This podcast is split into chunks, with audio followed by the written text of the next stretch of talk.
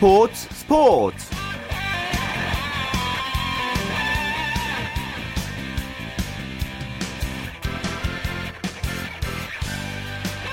안녕하십니까. 일요일 스포츠의 아나운서 최시중입니다. 피겨 여왕 김연아 선수가 현역 선수로 갖는 국내 고별 무대에서 정말 감동을 선사했습니다. 역대 피겨 여자 싱글 최고 점수는 아쉽게 실패했지만요. 소치 동계올림픽을 한 달이 앞두고 이 컨디션을 정상급으로 끌어올리면서 올림픽 2연패 전망을 밝혔고요. 또 빙상장을 가득 채운 관중들을 기립박수로 김연아의 마지막 국내 무대를 함께 했습니다. 이 소식은 주간 취재 수첩 시간에 자세하게 알아보겠습니다. 자, 오늘 먼저 프로농구 소식부터 살펴보죠. 월간 점프볼의 손대범 기자와 함께하겠습니다. 손 기자, 안녕하세요. 네, 안녕하세요. 자, 오늘 3경기 있었는데 먼저 울산 모비스 대 인천 전자랜드의 경기부터 살펴보죠. 네, 모비스가 울산 홈 경기에서 전자랜드에게 83대 63으로 이겼습니다. 홈 8연승을 기록하게 됐는데요. 오늘 경기는 그야말로 투입되는 선수들마다 맹활약을 해줬습니다. 그중에서도 문태영과 함지훈 선수를 빼놓을 수가 없는데요. 사실 두 선수를 동시에 기용할 때의 효율성을 두고 많은 말이 오갔었는데 오늘은 두 선수가 각자 기용되면서 그 짧은 시간 동안 활약을 참 잘해줬습니다. 예. 문태영 선수가 17분 동안 뛰면서 10점을 기록했고요. 함지훈 선수 역시 짧은 시간 동안 9득점, 3스틸을 기록하면서 이 모비스의 승리를 도왔습니다. 오늘은 모비스의 완승이었군요. 네, 오늘 초반부터 공수 조진력이 좋았습니다. 1쿼터부터 24대 15로 앞서갔고요. 또 이미 2쿼터부터는 이 두 자릿수로 달아나면서 리드를 잘 지켜갔습니다. 또 3쿼터에는 로드 벤슨이 투입돼서 골밑을 지배했는데요. 전자랜드 입장에서는 속수무책으로 골밑을 내줄 수밖에 없었습니다. 예. 자, 반면 전자랜드는 왜 이렇게 경기가 오늘 안 풀렸을까요? 네, 오늘 전자랜드가 이틀 연속 경기였습니다. 바로 어제 이 창원에서 LG와 접전을 치렀었는데 아마 그런 역량이 또 오늘 체력적으로 영향을 준 것 같고요. 또 찰스 로드 선수가 17득점으로 활약을 해줬지만 이 파울 트러블 때문에 다소 소극적이었습니다. 이 로드 선수가 이렇게 부진하다 보니까 이 높이에서 대항할 선수가 없었고요. 이 결과적으로는 선수들 전체에 여파를 준 것 같습니다. 예. 오늘 모비스가 이겼기 때문에 이제 서울 SK를 바짝 추격하게 되는군요. 그렇습니다. 모비스가 22승 9패를 기록하게 됐는데요. 오늘 경기가 없었던 SK에게 반게임 차로 쫓아가게 됐습니다. 아마도 지난 시즌처럼 이렇게 두 팀 간의 이 쫓고 쫓기는 경쟁이 시작된 것 같습니다. 예. 자, SK와 모비스, 더불어 또 3강 체제를 형성하고 있는 창원의 LG. 하지만 오늘 고양 오리온스에게 발목을 잡혔어요. 그렇습니다. LG가 2연패째를 당했는데요. 오리온스에게 82대 75로 패했습니다. 사실 오늘 경기는 두 팀 다 이틀 연속 경기라서 이 체력적인 열세가 좀 예상됐었는데요. 좀 더 가용 인원이 많았던 오리온스가 더 나은 집중력을 보여줬습니다. 1쿼터부터 외곽이 호조를 보인 덕분에 분위기를 탔는데요. 이것이 승리의 요인이 됐습니다. 예, 특히 오늘 오리온스 스타팅 라인업이 파격적이었다고 들었어요. 그렇습니다. 말씀하신 대로 오늘은 이 새 식구들이 대거 주전 라인업에 올랐습니다. 이 KT에서 이적해왔던 장재석, 임종일, 리처드슨, 여기에 벤치 멤버였던 조효연 선수가 스타팅을 나왔는데요. 아마도 추일승 감독은 수비 매치업에 좀 중점을 둘 라인업이었다고 했습니다. 추일승 감독 같은 경우는 트레이드 이후부터는 이 장재석 선수에게 이 외국 선수 수비를 맡기고 있는데요. 아마 이런 부분이 좀 전술적으로 잘 맞아들다 보니까 경기가 잘 통했습니다. 네, 오늘은 감독의 한 수가 통했군요. 그렇습니다. 덕분인데 LG가 초반부터 다량의 실책과 슛 미스를 범하면서 분위기를 내줬거든요. 예. 반대로 오리온스는 수비가 잘 된 가운데 외곽도 잘 터졌습니다. 1쿼터에서만 3점슛 6개 중 4개가 들어갔고요. 리처드슨 선수가 결과적으로 20득점, 장재석 선수도 15득점으로 힘을 보탰습니다. 예. 자, LG는 이제 상대의 그 파격적인 변화에 대비를 잘 하지 못한 아쉬운 한판이었어요. 네, 역시 말씀하신 대로 이 상대의 변화에 대해서 대처를 잘 못했는데요. 전날 격전을 치른 탓인지 선수들 전반적으로 몸이 무거웠고요. 또 그래서인지 라인업의 기용폭도 좁았습니다. 또 전반적으로 집중력이라든지 실책도 좀 아쉬운 부분은 남았습니다. 예. 자, 오늘 서울 삼성 대 전주 KCC의 경기도 있었죠? 네, 잠실에서 열렸습니다. 이 삼성이 80대 71로 KCC에게 이겼습니다. 덕분에 2연패에서 탈출했고요. 반대로 KCC는 4연패가 됐습니다. 오늘 사실 경기 내내 KCC가 분위기를 잘 주도해갔는데요. 하지만 4쿼터 중반 이 삼성에게 역전을 허용하면서 결국에는 경기가 뒤집히고 말았습니다. 예. 자, 이렇게 되면 남자부 팀 순위는 어떻게 됩니까? 네, 일단 SK가 22승 8패로 선두를 달리고 있고요. 모비스가 2연승으로 이 SK를 반게임 차로 쫓고 있습니다. 이 LG 같은 경우는 오늘 지면서 한 게임 반 차로 SK에게 멀어졌고요. 4위는 KT, 5위는 전자랜드, 6위는 삼성이 달리고 있습니다. 이 고양 오리온스가 오늘 힘을 내면서 6위 삼성에게 한 게임 차로 따라갔고요. 반면에 KCC는 최근 14경기에서 4승 10패로 그치면서 8위로 떨어졌습니다. 이 안양 KGC 인상공사와 동부 나란히 9위를 차지하고 있습니다. 예. 그리고 여자 프로농구는 오늘 올스타전이 있었잖아요. 네, 춘천에서 열렸는데요.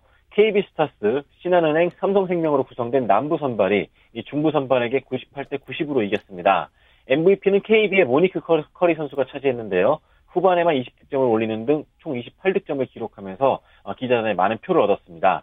오늘 경기는 승패와 기록을 떠나서 모처럼 간의 긴장감에서 해방된 그런 모습을 볼 수 있었는데요. 예. 선수들의 쇼맨십과 슛 감각도 볼 수 있었습니다. 예. 자, 이렇게 올스타전 마친 여자 프로농구 후반기 관전 포인트는 뭘까요? 네, 후반기에 가장 큰 관전 포인트는 두 가지인데요. 건강과 외국 선수입니다. 우리은행이 선두를 달리고 있는 가운데 신한은행이 이 주축 선수들이 건강을 되찾으면서 무섭게 추격을 시작했고요. 반면에 중위권 같은 경우는 외국 선수의 활약에 따라서 명암이 엇갈리고 있습니다. 특히 삼성생명이 샤데 휴스턴이라는 새로운 외국 선수를 영입하면서 이 전력이 달라졌는데요. 덕분에 5위에 머물러 있지만 벌써부터 3, 4위 팀들이 상당히 긴장하고 있습니다. 예, 알겠습니다. 말씀 잘 들었습니다. 고맙습니다. 프로농구 소식 월간 점프볼의 손대범 기자와 살펴봤고요. 자, 이어서 프로배구 소식 마이데일리의 강상 기자와 함께 살펴보겠습니다. 안녕하십니까? 예, 안녕하세요. 자, 오늘 남자부 빅매치였죠. 삼성화재 대 현대캐피탈의 경기 있었는데요. 1위 자리의 주인이 바뀌었어요. 예, 이제 1위 자리의 주인은 현대캐피탈 스카이워커스입니다. 현대캐피탈은 오늘 대전 충무체육관에서 열린 삼성화재와의 V리그 3라운드 경기에서 세트스코어 3대1로 이겼습니다. 오늘 승리로 7연승을 달린 현대캐피탈은 시즌 전적 12승 4패로 삼성화재와 동률을 이뤘지만 승점 35점으로 삼성화재의 2점차 앞선 단독 선두에 등극했습니다. 예, 정말 멀어만 보였던 이 삼성화재를 쫓아가서 오늘 역전을 시켰는데요. 어떤 부분에서 승부가 갈렸다고 보십니까? 예, 아무래도 서브리시브가 가장 컸습니다. 오늘 현대캐피탈 김호철 감독은 초반 서브 득점으로 상대 길을 꺾은 게 주요했다고 했고요. 삼성화재 신치용 감독은 서브리시브가 안 되니 전체적으로 흔들렸다. 다른 부분은 비슷비슷했다고 말했습니다. 현대캐피탈의 서브리시브 성공률은 48%, 삼성화재는 40%였는데요. 중요한 고비에서 결정력도 현대캐피탈이 더 좋았습니다. 예. 그리고 이 두 팀의 경기는 또 외국인 선수, 아가메즈 선수, 레오 선수의 그 자존심 대결도 눈길을 모으게 되는데 오늘 두 선수 신경전이 뭐 대단했다면서요? 예, 오늘 두 선수의 신경전이 대단했습니다. 2세트 막판에는 세리머니 하나 때문에 설전을 벌일 정도로 치열했는데요. 성적만 놓고 보면 비슷했습니다. 아가메즈가 서브 득점 4개 포함 39점, 공격 성공률 51%, 레오가 40점, 공격 성공률 56%를 기록했습니다. 오늘 아가메즈가 경기 후에 한 말이 참 화제를 모았는데요. 레오는 정말 잘하는 선수다. 싫어서 하는 말은 절대 아니지만 자신이 최고라는 생각으로 과도한 세리머니를 자주 한다. 상대팀도 존중해줘야 한다고 일침을 가했는데요. 예. 이 오늘 경기에서도 레오가 현대캐피탈의 코트를 바라보고 세리머니를 한 부분 때문에 조금은 기분이 상한 듯 보였습니다. 예. 또 오늘 어떤 선수들의 활약이 좋았습니까? 네, 현대캐피탈은 9점 공격 성공률 53%를 기록한 문성민이 아가메즈의 공격 부담을 조금은 줄여줬고요. 블로킹 3개 포함 10점, 공격 성공률 63%를 기록한 센터 최민호도 돋보였습니다. 자, 이렇게 되면 남자분은 2강 체제가 굳혀져가는 분위기죠? 예, 승점 35점이 현대캐피탈과 33점이 삼성화재가 1, 2위를 달리고 있는데요. 승점 29점인 우리카드도 둘의 양강 체제를 위협하고 있습니다. 4위 대한항공부터는 승점 20점으로 다소 처져 있는 분위기입니다. 예. 오늘 여자부도 뭐 재밌는 경기였는데요. KGC 인상공산 대 IBK 기업은행. 하지만 결과는 이변이 없이 끝이 났어요. 예, 이어 열린 여자부 경기에서는 IBK가 KGC를 세트스코어 3대0으로 완파하고 2연승과 함께 선두 독주체비를 갖췄습니다. 오늘 1세트부터 참 시원한 공격력으로 경기 끝까지 시종일관 아주 편안하게 경기를 펼친 IBK입니다. 1세트 점수차가 25대 9였으니까요. 뭐 경기 초반부터 기업은행 쪽으로 기울었다고 봐야겠네요. 예, 그렇습니다. 이정철 IBK 감독도 1, 2세트 경기력은 완벽에 가까웠다고 좋은 평가를 내렸는데요. 오늘 1세트의 팀 공격 성공률은 IBK가 50%였고요. KGC는 24%에 그쳤습니다. 가장 고무적인 부분이 IBK는 1세트에 부실이 단 하나도 없었던 부분이고요. KGC는 8개를 저질렀는데요. 이 분위기가 경기 끝까지 이어졌습니다. 예, 기업은행 그 삼각편대 위력이 그만큼 뭐 대단했다, 뭐 상당했다는 얘기겠네요. 그렇습니다. 오늘 IBK는 카리나, 박정아, 김희진 이어지는 삼각편대가 상당히 좋은 모습을 보여줬습니다. 세 선수 모두 두 자릿수 득점에 총 44점을 합작해냈고요. 점유율도 카리나가 35%, 박정아 26%, 김희진 25%로 상당히 괜찮았습니다. 이정철 감독이 가장 흡족해한 부분이기도 하고요. KGC는 23점을 올린 조이스의 공격 점유율이 55%였고 23%의 점유율을 보인 백목화는 공격 성공률이 단 8.7%에 그치면서 아쉬움을 남겼습니다. 예. 자, 여자분은 이제 기업은행이 멀리 앞서가고 있는 분위기고요. 순위는 어떻게 됩니까? 예, 기업은행이 오늘 승리로 승점 35점이 되면서 26점인 2위 GS칼텍스에 무려 9점 차 앞선 선두를 달리고 있습니다. 24점인 KGC가 3위, 21점의 도로공사가 4위고요. 나란히 승점 13점에 처져 있는 흥국생명과 현대건설이 1승 차이로 5위와 6위에 처져 있습니다. 예, 알겠습니다. 말씀 잘 들었습니다. 예, 감사합니다. 네, 프로배구 소식 마이데일리의 강상 기자였습니다.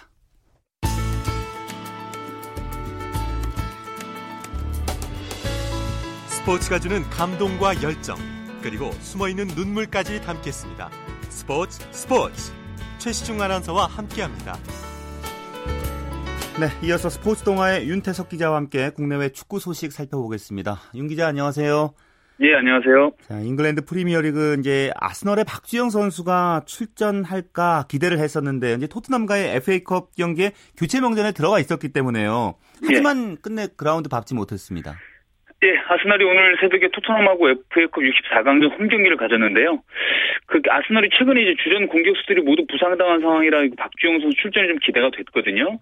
실제로 그 2달여 만에 교체 명단에 박주영이 포함이 됐습니다. 하지만 끝내 투입되지 못했고요. 아스날이 2-0으로 토트넘을 이기고 FA컵 32강에 합류했습니다. 예, 국내 팬 입장인지 모르겠지만 오늘 경기는 박주영 선수에게 한 번 정도는 기회를 줘도 될 법한 경기 아니었나요? 네, 맞습니다. 현재 아스널이 지루, 니콜라스 벤트너 같은 공격수들이 모두 부상당한 상황이었거든요.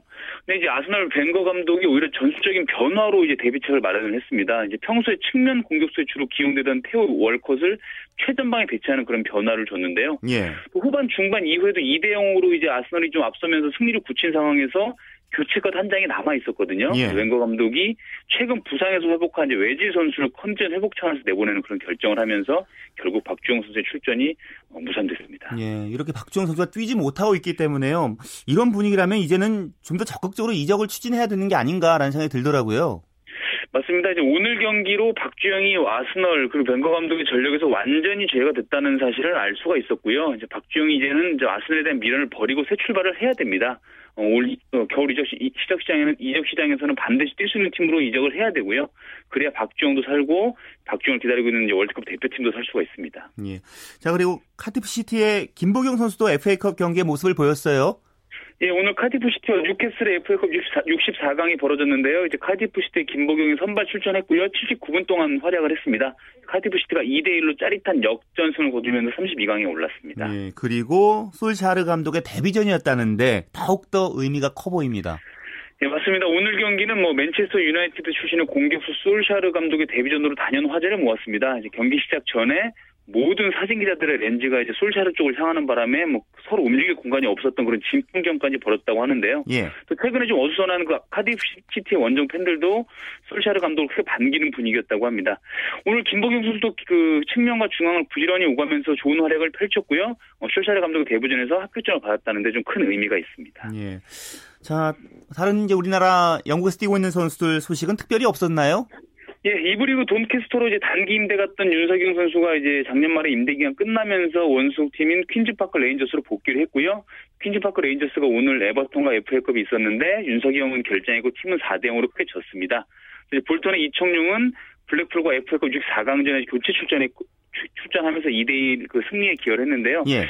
이 후반 30분 이청용 선수가 코너킥 상황에서 환상적인 오른발 발리슛을 터뜨리면서 그물 분명히 갈랐거든요. 하지만 그 코너킥이 밖으로 나갔다가 들어왔다는 그런 판단에 따라서 골이 무효가 되면서 좀 아쉬움을 남겼습니다. 네. 박지성 선수 이제 후반기를 위한 새 첫 훈련에 들어갔다고요?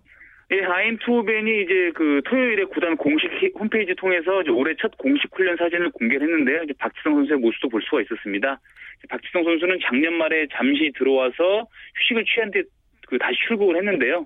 후반기에는 부상 없이 좋은 모습 보여줄 것으로 기대가 되고요. 예. 아인토벤은 네덜란드에서 훈련을 하다가 스페인의 휴양 도시로 이동해서 본격적인 후반기에 대비한 담금질을 한다고 합니다. 예. 자, 우리 독일 분데스리가의 구자철 선수 계속 이적 추진한다 그런 얘기가 나오고 있었잖아요. 현재는 예. 어떤 상황인가요? 예, 그 이전에는 이제 마인츠, 아우크스부르크에서 이제 관심을 보인다는 얘기가 있었는데 이제 또 외신 보도에 이제 프라이부르크도 구자철에게 관심을 보인다는 그런 보도가 나왔습니다. 확실한 것은 구자철이 이제 현 소속팀인 볼프스부르크를 떠날 가능성이 상당히 높다는 건데요. 볼프스부르크가 올 시즌 초반만 해도 구자철을 팔지 않겠다는 그런 방침이었는데 최근 들어 상황이 변했다 이런 외신 보도가 나왔습니다. 예. 구자철이 얼마 전에 이제 국내 휴가를 마치고 출국하면서 이제 공항 인터뷰에서 첫 번째 출전 시간이 보장되는 팀 그리고 두 번째 발전 가능한 팀을 원한다 이런 의미심장한 말을 남기기도 했거든요. 예. 올 겨울에는 구자철 선수가 이제 뛸 수 있는 팀으로 옮길 가능성이 상당히 좀 높아 보입니다. 네, 그렇군요. 네, 겨울 이적 시장이 초반이기 때문에 아직까지는 뭐 전체적으로 큰 움직임은 없어요. 네, 맞습니다. 유럽 이적 시장이 이제 한국 시간으로 1월 2일 날 열렸기 때문에요. 아직까지 구체적인 움직임은 없고요. 보통 1월 중순 되면서 이제 본격적으로 소식이 정해지고요. 보통 이적 시간 마지막에 이적이 많이 이루어지곤 합니다. 예. 자, 그리고 반가운 얼굴 히딩크 감독이 방한했군요. 예, 오늘 입국을 했습니다. 히딩크 감독이 10년 전부터 좀 무릎 관절염으로 좀 고생을 해왔다고 하는데요. 예. 이번 방한 기간 동안에 이 오른쪽 무릎 관절염 수술을 받을 예정입니다. 우리 취재진의 관심은 이제 단연 그 히딩크 감독의 그 조언에 쏠렸거든요. 히딩크 감독이 러시아 대표팀 감독 그리고 프로팀 안지 지봉을 잡아왔기 때문에 러시아 전문가라고 볼 수 있습니다. 예. 우리나라가 브라질 월드컵에서 러시아와 첫 경기를 벌이는 만큼 히딩크 감독이 많은 도움을 줄 수 있을 것으로 기대가 되고 있거든요. 예. 오늘 인터뷰에서 이제 기자들이 질문한 히딩크 감독이 러시아는 결코 쉽지 않은 상대다 이렇게 얘기를 하면서도 공간을 내주지 말아야 한다. 그리고 한국이 러시아와의 첫 경기에서 무승부 이상 성적을 거둔다면 16강 진출 가능성이 매우 커질 것이다 이렇게 조언을 하기도 했습니다. 예, 정말 월드컵 준비하는데 많은 얘기인지 물어봐서 참고를 해야겠습니다. 네. 예, 알겠습니다. 말씀 고맙습니다. 예, 고맙습니다. 네, 국내외 축구 소식 스포츠 동아의 윤태석 기자와 함께했고요. 자, 이어서 스포츠의 진기록 또 명기록 찾아보는 시간이죠. 스포츠 기록실로 이어집니다. 스포츠 평론가 신명철 씨와 함께하죠. 안녕하세요. 네, 안녕하십니까. 예, 계속 이제 인천 아시아 경기 대회 관련해서 아시안 게임에 얽힌 기록 살펴보고 있잖아요. 네. 자, 이제는 1960년대로 이제 접어들 차례인데요. 네. 60년대는 첫 대회가 인도네시아 자카르타에서 열렸다면서요? 네, 이 대회가 아시아 경기 대회 제4회 대회거든요. 예, 1960년 8월 24일 개막해서 9월 24일까지 17개 나라 1,460명의 선수가 참가한 가운데 이 대회가 벌어졌고요. 예. 그런데 이 대회를 앞두고 개최국인 인도네시아가 아랍권 나라들하고 중화인민공화국의 압력으로 이스라엘과 중화민국, 그러니까 대만이죠. 이 두 나라의 입국사증 발급을 거부하는 그런 소란이 벌어졌어요. 예. 그래서 결국 두 나라가 이 대회에 참가하지 못하는 일이 벌어지고 말았습니다. 이 개최국이 이제 특정한 나라의 출전을 가로막게 되니까 국제육상경기연맹하고 국제역도연맹에서 이 대회 육상과 역도 종목에 출전하는 나라는 제명 또는 각종 국제대회 출전을 금지한다는 방침을 발표했거든요. 예. 그래서 이 문제와 관련해서 이제 아시아 경기연맹, 그러니까 아시안 게임을 주관하는 그 단체가 되겠죠. 이게 나중에 이제 OCA, 아시아 올림픽 평의회로 바뀌게 됩니다만은 이 단체에서도 이러한 대응을 내놓지 못하고 있었고요. 자, 우리나라 선수들은 이 문제를 과연 어떻게 될까 좀 신중한 검토 끝에 육상과 역도 종목에는 이 대회에 출전하지 않기로 결정을 했습니다. 예. 그 순수한 스포츠가 정치 문제와 결부된 대회라고 좀 볼 수 있는데요. 그렇습니다. 정치 문제였습니다. 자, 그렇다면 이제 1962년 인도네시아 대회에는 역도와 육상은 우리나라가 출전하지 않았잖아요. 네. 사실 근데 역도 우리가 잘하잖아요. 그렇습니다. 그러면 이제 순위는 좀 영향을 미쳤겠네요. 아, 당연히 그렇죠. 그 무렵에 역도하고 메달 효자 종목 아니겠습니까? 예. 앞선 대회인 1954년 마닐라 대회 그리고 1958년 도쿄대회에서 우리나라가 연속으로 종합 3위를 올랐다는 말씀 드렸었지 않습니까? 예. 그때 역도가 각각 5개, 2개 금메달을 따냈었거든요.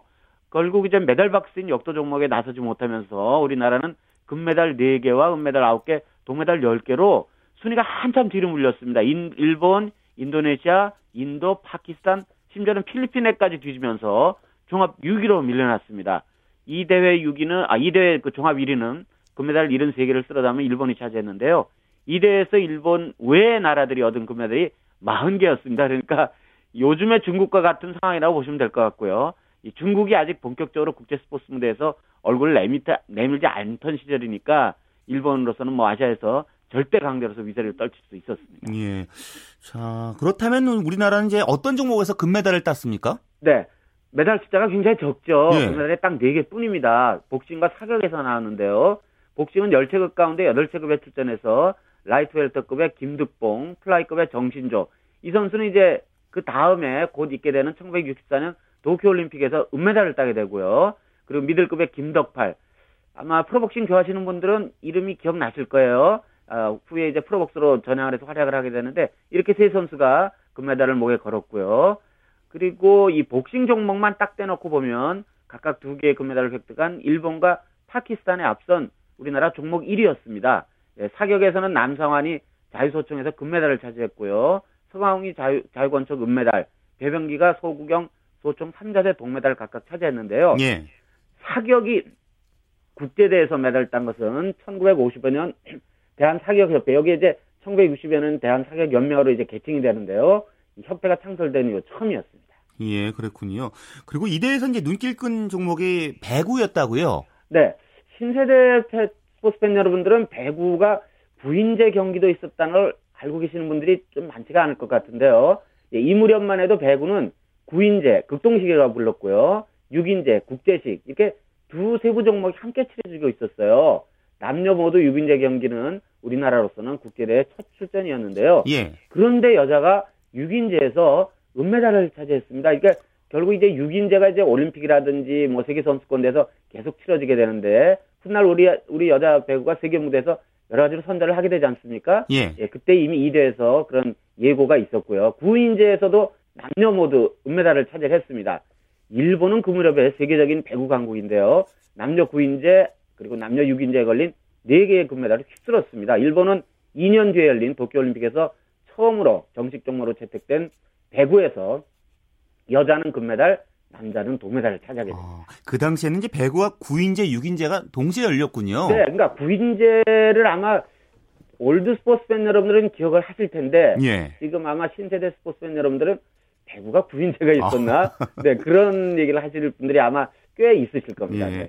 그리고 9인제는 그래서 전위의 3명, 중위의 3명, 후위의 3명 이렇게 9명이 한 팀을 이뤘습니다. 예, 그렇군요. 축구 종목이 가장 궁금한데요. 어느 나라가 우승했나요? 네.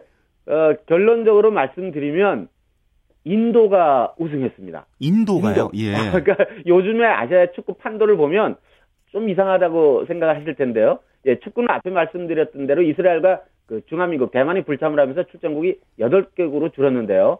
예, 두 나라는 뭐 그 무렵에 아시아 축구 강국이라는 말씀 앞 시간에도 드렸었고요. 예. 자, 우리나라는 조별리그 B조에서 인도를 2대0, 태국을 3대2로 물리친 데에 이어 일본을 1대0으로 꺾고 주 1위, 3연승으로 4강에 올랐는데요. 일본은 우리나라에 0대1로 진 걸 포함해서 인도에도 0대1로 졌어요. 그래서 1승 2패로 4년 전 도쿄대회에서 또다시 조별리그에서 탈락을 했거든요. 예. 자, 우리나라는 준결승에서 말레이시아를 2대1로 물리쳤으나 결승에서 인도에 1대1로 져서 그 직전 대회인 도쿄대회에서 우리가 대만한테 2대3으로 져서 은메달 땄다는 말씀 드렸었잖습니까? 예, 예. 그것처럼 축구 판도가 아주 요즘과는 다릅니다. 어쨌든 그 대회 1962년 자카르타 대회까지 우리나라는 아시아 경기 대회 단체 구기 종목에서 금메달을 얻지 못하고 있었습니다. 그렇군요. 네, 알겠습니다. 오늘도 재미있는 내용 잘 들었습니다. 네, 고맙습니다. 네, 스포츠 기록실 스포츠 평론가 신명철 씨였습니다.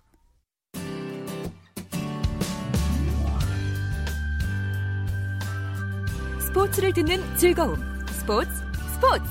최시중 아나운서와 함께합니다.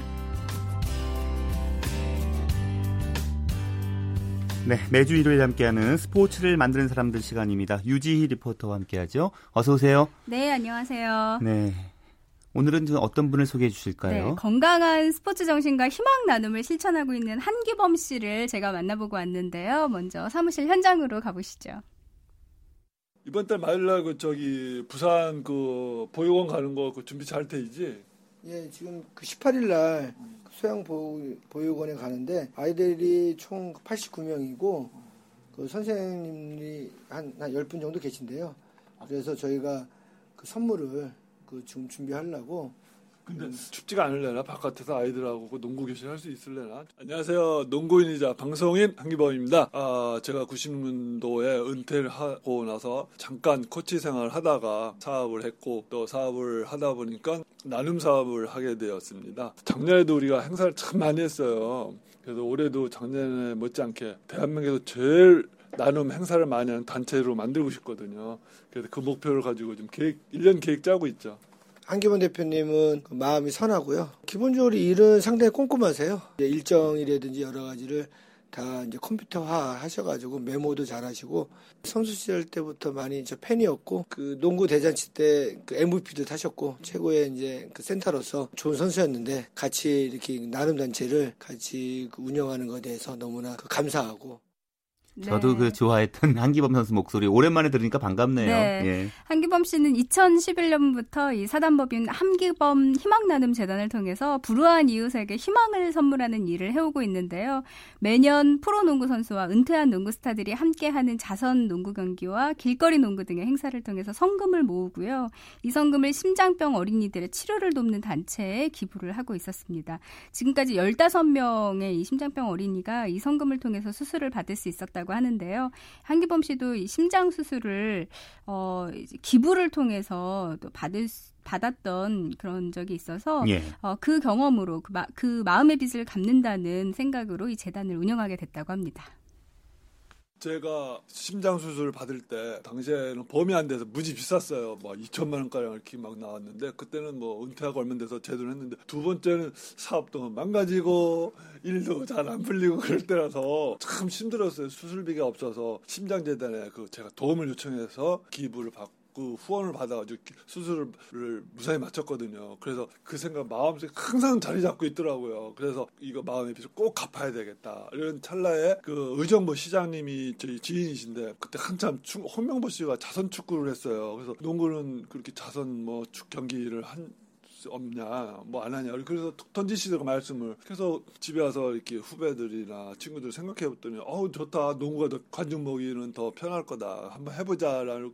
시작을 하게 돼서 프로 선수들이 나와서 경기해주고 처음에는 저도 뛰었어요. 처음에는 저희 때 같이 뛰었던 허재 선수도 하고 감독님도 김희택 선수도 나오고 해서 같이 2011년도에 처음 시작을 해서 이 수익금을 제가 아팠던 그 어린이 심장병 환우에게 이렇게 기부를 해요. 정말 좋은 일 하고 있는데요. 한기범 씨 지금 건강은 어떤가요? 네, 그 한기범 씨 혈관이 좁아지는 병 마르판 증후군이라는 병을 앓았었는데요. 한기범 씨 아버지와 동생도 이 병으로 세상을 떠났고요. 한기범 씨 역시 한때는 좀 위험한 상태였다고 합니다. 예. 하지만 그 두 번의 수술로 지금은 그 일상생활 하는데 이제 문제가 없다는 그런 얘기를 했고요. 그래서 누구보다 이 어려운 이웃을 돕기 위한 나눔에 지금은 모든 열정을 쏟고 있었습니다. 지난해 말에도 이 중구청과 함께 저소득층 아이들을 위한 무료 농구 교실을 진행했고요. 이런 행사를 할 때마다 달라지는 아이들의 모습을 보면서 가장 큰 보람을 느낀다고 합니다. 제가 농구 교실을 하면서 무료 농구 교실을 매주 일주일에 한 번씩 이렇게 가르쳤는데 올해도 저소득층 아이들이니까 사랑을 못 받더라고요. 뭐 지시하더라도 전부 딴짓하고 막 인상 쓰고 막 험한 말 해야 뭐 선생님 왜 그러세요 이런 식으로 막 따라오고 또 뭐 하라 그러면 아이가 막 붙어서 나만 가르쳐 달라고. 아 쟤네들 왜 그러지? 보통 농구 교실은 하라 그러면 못해도 하는 척 그래도 하는데 아예 그냥 전부 따로따로 놀고 말도 안 듣고 그래서 생각해보면 아이들이 사랑의 굶주린 거예요. 그래서 그거를 모르고 처음에는 윽박지르고 또 괜히 소리만 지르고 막 그랬는데 그런 아이들이 계속 지속적으로 가르치면서 서로 좋아지고 또 운동을 통해서 또 친구도 많이 알게 되고 또 성격이 좀 밝아지는 걸 보니까 아이고 내가 이런 걸 참 잘했구나. 내년에도 계속 해야 되겠다. 예, 그런 생각이 들더라고요. 네. 한기범 씨는 올 3월 이제 국내 최초로 농구 포지션별 스킬을 꿈나무들에게 가르치는 농구 스킬 아카데미를 또 오픈할 예정이라서 그 어느 때보다 바빴는데요. 예. 농구를 통한 나눔은 국내뿐만 아니라 해외로까지 넓혀나갈 계획이라고 합니다. 저희 때는 참 인기가 좋았어요. 드라마도 했었고 후배들을 또 아주 농구 전성기도 만들고 그래서 상당히 좋았는데 그 이후로부터 참 인기가 떨어지고 관심도 없고 심지어 유명한 농구 선수가 길거리에서 싸움 나도 미군인 줄 알고 오히려 거꾸로 키 큰 농구 선수인 줄 알아야 되는데 이런 게 신문에 보도되고 참 안타까운 생각이 들더라고요. 그래서 친구 감독이 유 감독이 또 국제대회 나와서 좋은 성적 좀 요새 좀 조금이나마 좀 내고 드라마도 하고 또 이렇게 하다 보니까 농구 인기가 조금씩 회복되는 것 같아요. 그런 회복되는데 저도 이렇게 좀 일치하고 싶고 제가 앞으로 할 일이 우리 법인이 조금 경제적으로 안정화시키고 싶어요. 두 번째는 우리나라보다도 이제 동남아시아나 아프리카 이런 데 가다 보면은 참 어렵잖아요. 그런 거를 그런 데 가서 해외로 진출해서 좀 나눔을 좀 실행하고 싶은 그런 생각을 작년에 계획을 갖고 있습니다. 정말 따뜻합니다. 네. 사랑과 희망을 전하는 왕년의 농구스타 한기범 씨, 오늘 스포츠를 만드는 사람들에서 만나봤습니다. 유지 리포터 수고하셨습니다. 네, 고맙습니다.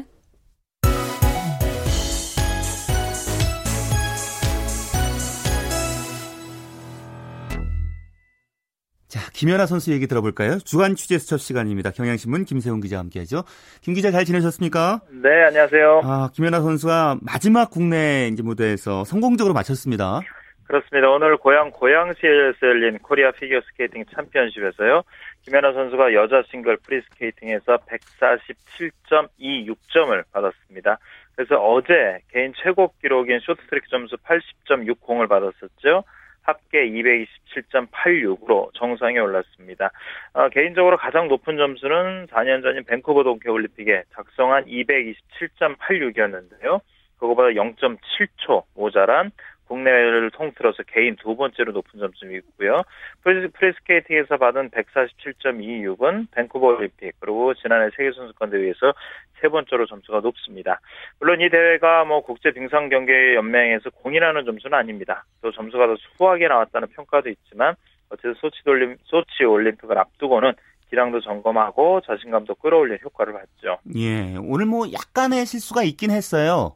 네, 프리스케이팅 주제곡이 아디오스 노니노죠. 여기에 맞춰서 김연아 선수가 프리스케이팅을 했는데, 지난해 12월에 있었던 크로아티아 대회와보다는 한층 완성도가 높았습니다. 점프에서 약간 실수가 있었는데 전체적으로 상당히 잘했는데요. 첫 번째 과제인 트리플 토르프 콤비네이션을 깨끗이 뛰어올랐는데, 이게 지난번 크로아티아 대회에서 넘어지면서 손을 짚었던 부분이거든요. 이번에 아주 완벽하게 해냈는데요.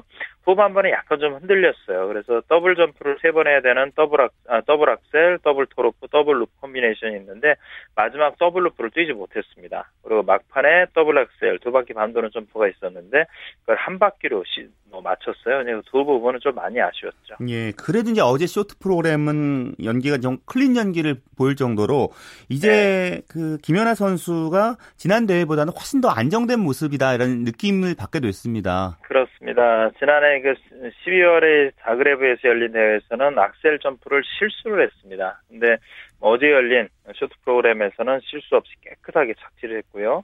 기본 점수, 수행 점수 모두 다 높은 점수를 받았고, 또 김연아 선수 스스로가 오늘 100% 만족한다, 이런 얘기도 했어요. 예. 그리고 오늘 프리스케이팅 하면서도 지난번 자그레브 대회에서는 막판에 체력이 떨어지면서 스핀과 스텝에서 높은 점수를 받지 못했거든요. 그래서 마지막에 체인지풋 컴비네이션 스핀에서 레벨 1에 그쳤는데, 오늘은 똑같은 컴비네이션을 하면서 레벨 4를 받았습니다.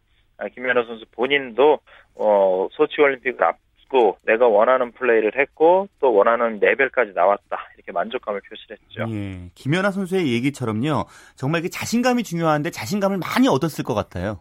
네, 근데 자신감도 사실 두 가지가 있습니다. 그러니까 예를 좀 들면, 우리나라 축구 대표팀이 월드컵에서 내년 월드컵에 있는데 우리보다 강한 상대를 싸울 때 느끼는 자신감은 한번 해볼 만하다, 이 정도면 한번 이길 수도 있겠다, 이런 식의 자신감인데 예. 사실 김연아 선수의 자신감은 그거랑은 다르죠. 그러니까 김연아 선수가 표현은, 문구는 내가 자신감을 얻었다라고 얘기하지만 속내는 이 정도면 우승할 수 있다, 이 정도면 된다라는 그런 자족감이라고 봐야 됩니다.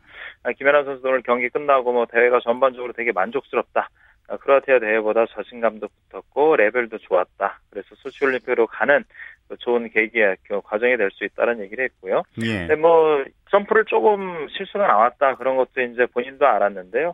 전체적으로 큰 실수가 없어서 괜찮았다라고 얘기를 했고, 예. 또 지난번 크로아티아 대회에서는 체력이 떨어지면서 막판 점프를 제대로 못 뛰었고 스핀도 레벨이 떨어졌었는데, 김연아 선수를 보는 얘기가, 본인 얘기가, 체력은 지난번보다 훨씬 좋아졌다, 그래서 이번에 점프를 못한 건 체력 문제는 아니다, 이런 얘기를 해요.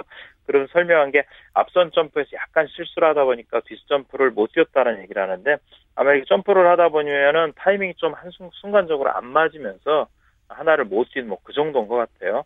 김연아 선수도 앞으로는 무엇보다 중요한 게 부상을 당하지 않는 게 중요하다, 특별하게 준비한 거는 없고 지금까지 해온 대로 그대로 준비하겠다, 이렇게 얘기를 했죠.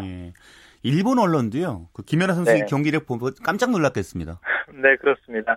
사실 오늘 한 프리스케이팅에 대한 평가는 내일 나오겠죠. 네, 일본 교토통신이 어제 한 쇼트 프로그램에 대해서 아주 높은 평가를 내렸어요. 점수가 80.60 받았다 그러면서 거의 완벽한 경기력을 보였다. 이런 표현을 했고요. 또 김연아가 눈이 휘둥그레지게 만드는 점수를 얻었다. 거의 흠잡을 데가 없는 연기로 경쟁자들한테 경고의 메시지를 알렸다. 이런 얘기도 했습니다.